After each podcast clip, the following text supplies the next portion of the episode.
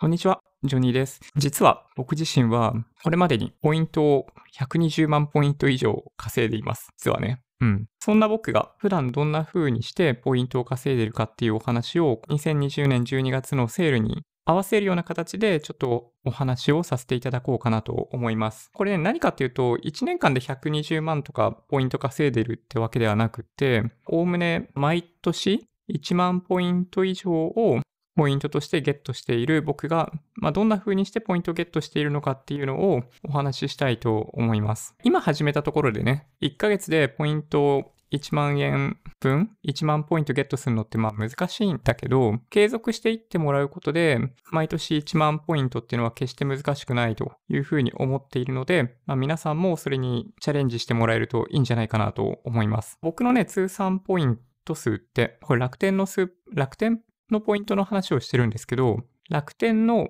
ポイントのところで確認ができます。これ見ると、最近は本当にね、1年であの10万ポイント以上もらってますね。うん。毎月毎月1万ポイント以上もらっているような感じになってます。これを、まあ、どういう風にしてゲットしているのかっていうのを簡単にお話ししていきたいと思います。まあ、まずはね、ポイントをゲットしたからといって高い買い物してたら何も意味ないっていうのが重要なポイント、重要な点なんで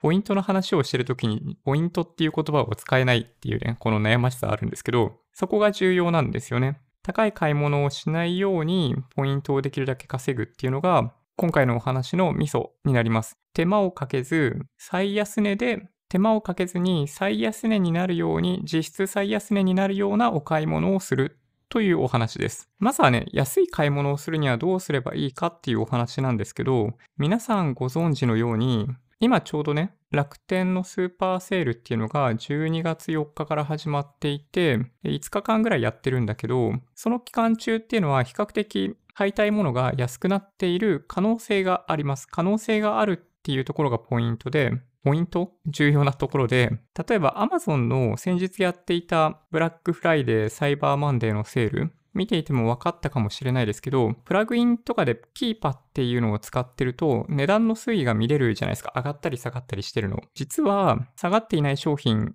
まあ多い。Amazon のセールの場合、そもそもね、対象となっている商品が限定されているんで、全体としては、そこまで値下げがされているわけではない。で、過去のセールと比べても、まあ、毎回毎回同じ値段に値段が下がっている。プライムセールの時には必ずその値段に下げられているみたいな商品もあったりするんで、そうすると、そこまで頑張んなくってもいいかな。そこまで頑張って今買わなくってもいいかなっていう風に気がつきますよね。だけど、重要なのは、Amazon のセールでもそうなんだけど、今回初めてセールになって過去最安値になっているものとかっていうのがあるんですよね。そういったものだったり、あとはそのさ先ほどお話しした実質最安値っていうのが何かっていうと、楽天の場合、簡単に言うとどれぐらい割安割安感があるのかっていうのが、ちょっと分かりにくいといえば分かりにくいんですよね。1000円っていう価格がついていても、実はポイントが300ポイントぐらいもらえるみたいなケースもあったりとかして、そうすると実質700円じゃないですか。で、その同じ商品が例えば Amazon とか別のお店で800円とかで売ってたりとかすると、価格だけ見るとね、楽天の1000円と Amazon の800円で Amazon の方が安いとか思ったりするんだけど、ポイントまで考慮すると楽天の方が安かったりっていうケースが実は多々あります。なので、まあこれよくね、使いこなしている人たちの間でよく言われている話なんですけど、楽天はポイントの仕組みを使いこなせれば、最安値で買えるケースっていうのが非常に高いんだけど、そういうケースが非常に多いんだけど、それがなかなか一目では分かりにくく、熟練した人たちでしかすぐには理解されないと、みたいなところがあったりするかなと思います。まあね、あの、Amazon とかの場合、比較的、まあ、プライム会員は皆さんなりやすいっていうのもあって、まあ、最初のハードル低いわけですけど、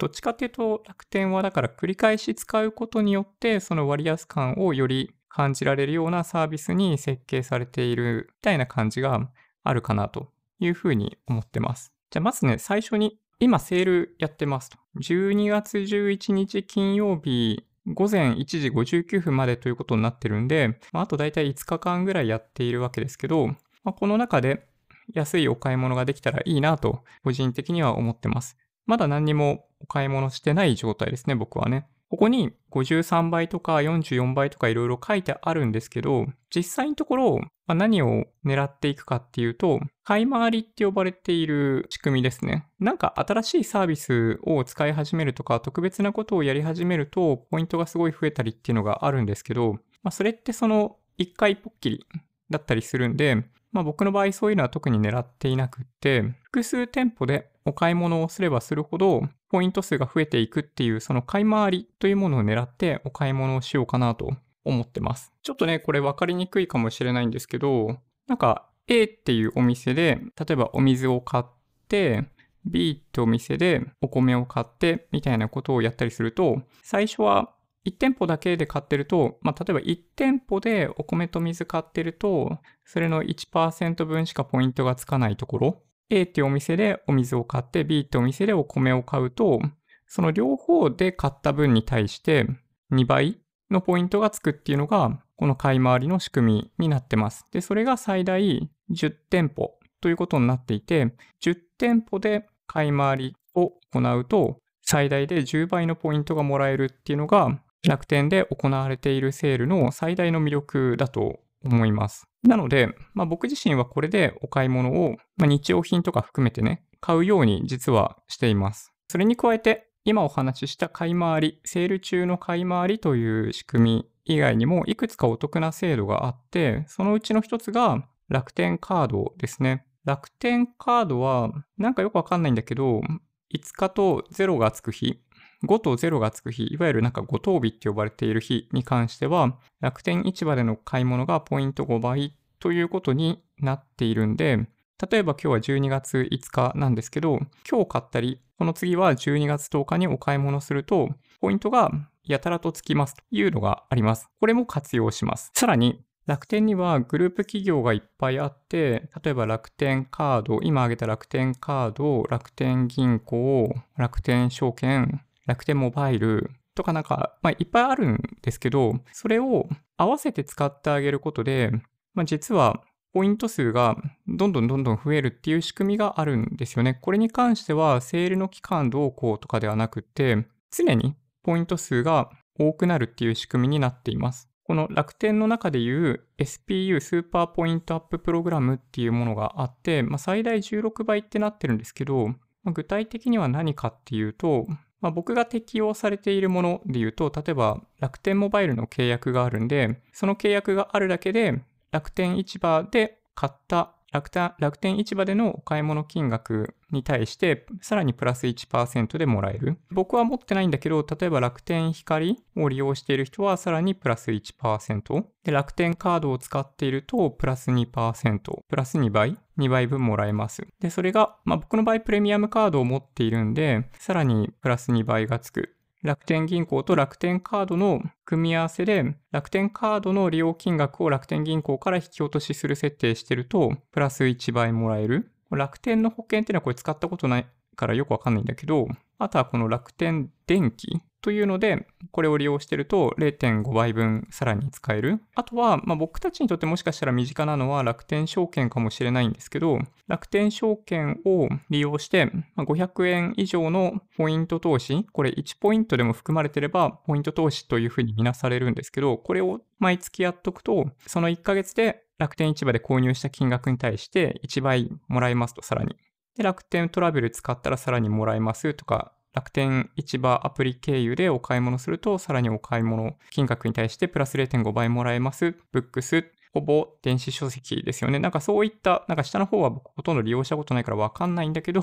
こういった楽天のグループサービス、楽天グループのサービスを利用しておくことで、さっきお話しした例えば1000円の商品があった時に、セールそのもので買い回りっていうのをやると10倍分もらえる。だからその通常だと1000円に対して10円10ポイントっていうことになると思うんだけど、それが10倍100ポイントになる。さらに今お話しした SPU でプラス何倍っていうのがついてると、結果としてね、1000円、1000円、1000円の何かを買った時のポイント数が150ポイントだったり160ポイントになるっていうのが、場合によってはもしかしたら200ポイントもらえる。これが、あの楽天のポイントの仕組みになってます。ちょっとね、絵で描いた方がわかりやすいかもしれないんだけど、まあそんな感じ。はい。今日はね、ちょっと雑談チックに行きたいんで、あんまり手間をかけずに配信したいなと思ってるんですけど、このね、年末でやっていただきたいのは、まあ、今お話しした買い回り、SPU、あとは楽天カードの5倍の日、5等日でのお買い物に加えて、ふるさと納税ですね。楽天市場ではふるさと納税をすることができるんですよ。これがね、結構仕組みとしてはかなりいけてるかなと思っていて、10店舗、10個のお店で買い回りするのってすごい大変だなと思うじゃないですか。これね、ふるさと納税でのお買い物も含まれるんですよ。お買い物っていうと変なんですけど、ふるさと納税は寄付なんでお買い物ではないんですけど、ふるさと納税の返礼品もらいたいじゃないですか。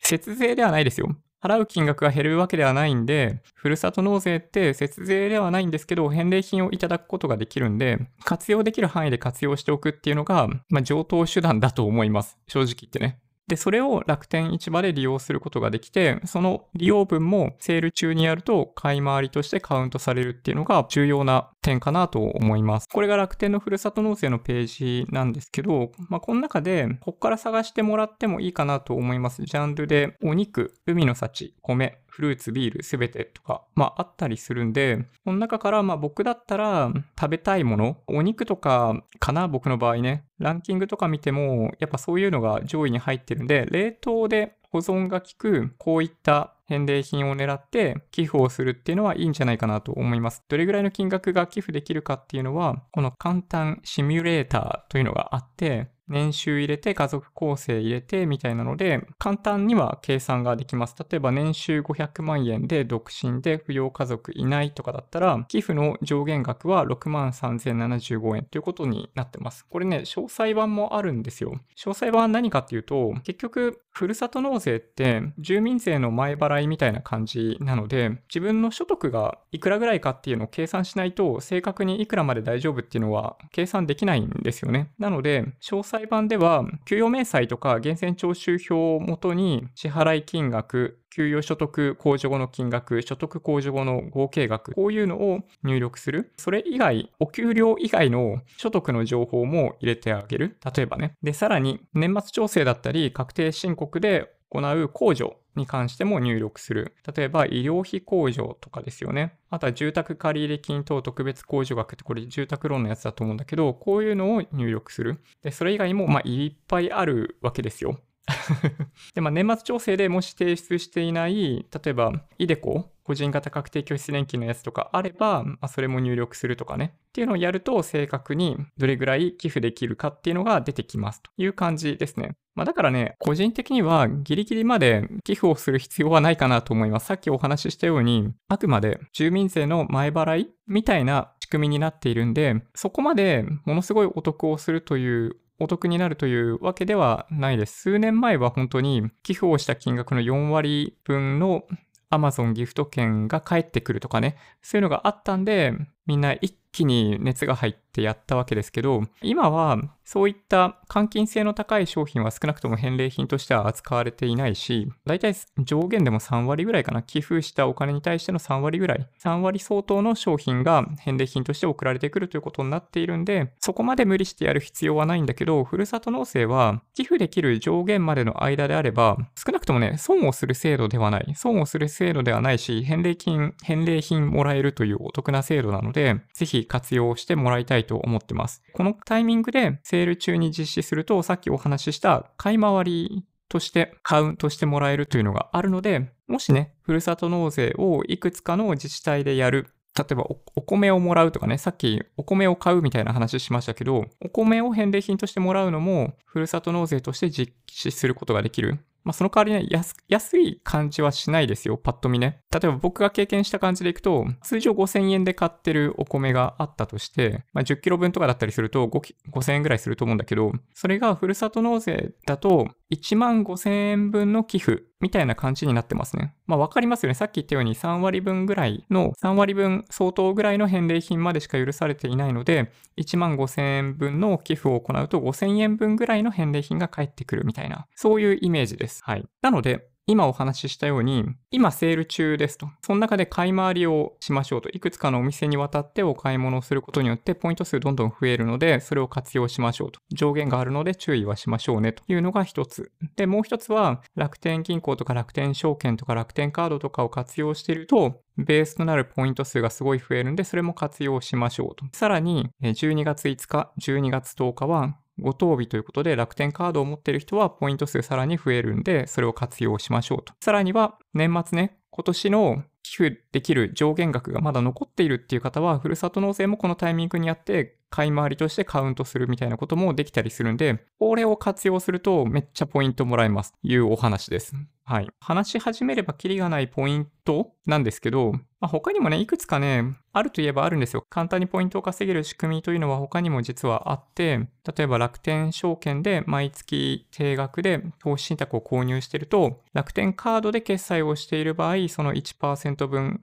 がポイントとして返ってくるとかね、そういう制度もあったりするんで、別でね、長くなっちゃったんで、別で120万ポイントを稼ぐ方法みたいな感じで、そういうなんか僕のポイントお買い物習慣みたいなのをお話ししてもいいかなと思ってます。まあ、ちなみにね、ちょっとイメージつきにくいかもしれないんで、どういうものをお買い物しているかっていうことだけをお話しすると、例えばお水ですよね。クリスタルカイザー、クリスタルガイザー 500ml のペットボトル48本、2160円。これまあ店頭で売ってるのより、まあ大体、まあちょっと高いんじゃないかなと思うんだけど、家まで運んでくれるんでね、送料まで考えて、こういうのを選択しますと。だって持って帰るの無理じゃん。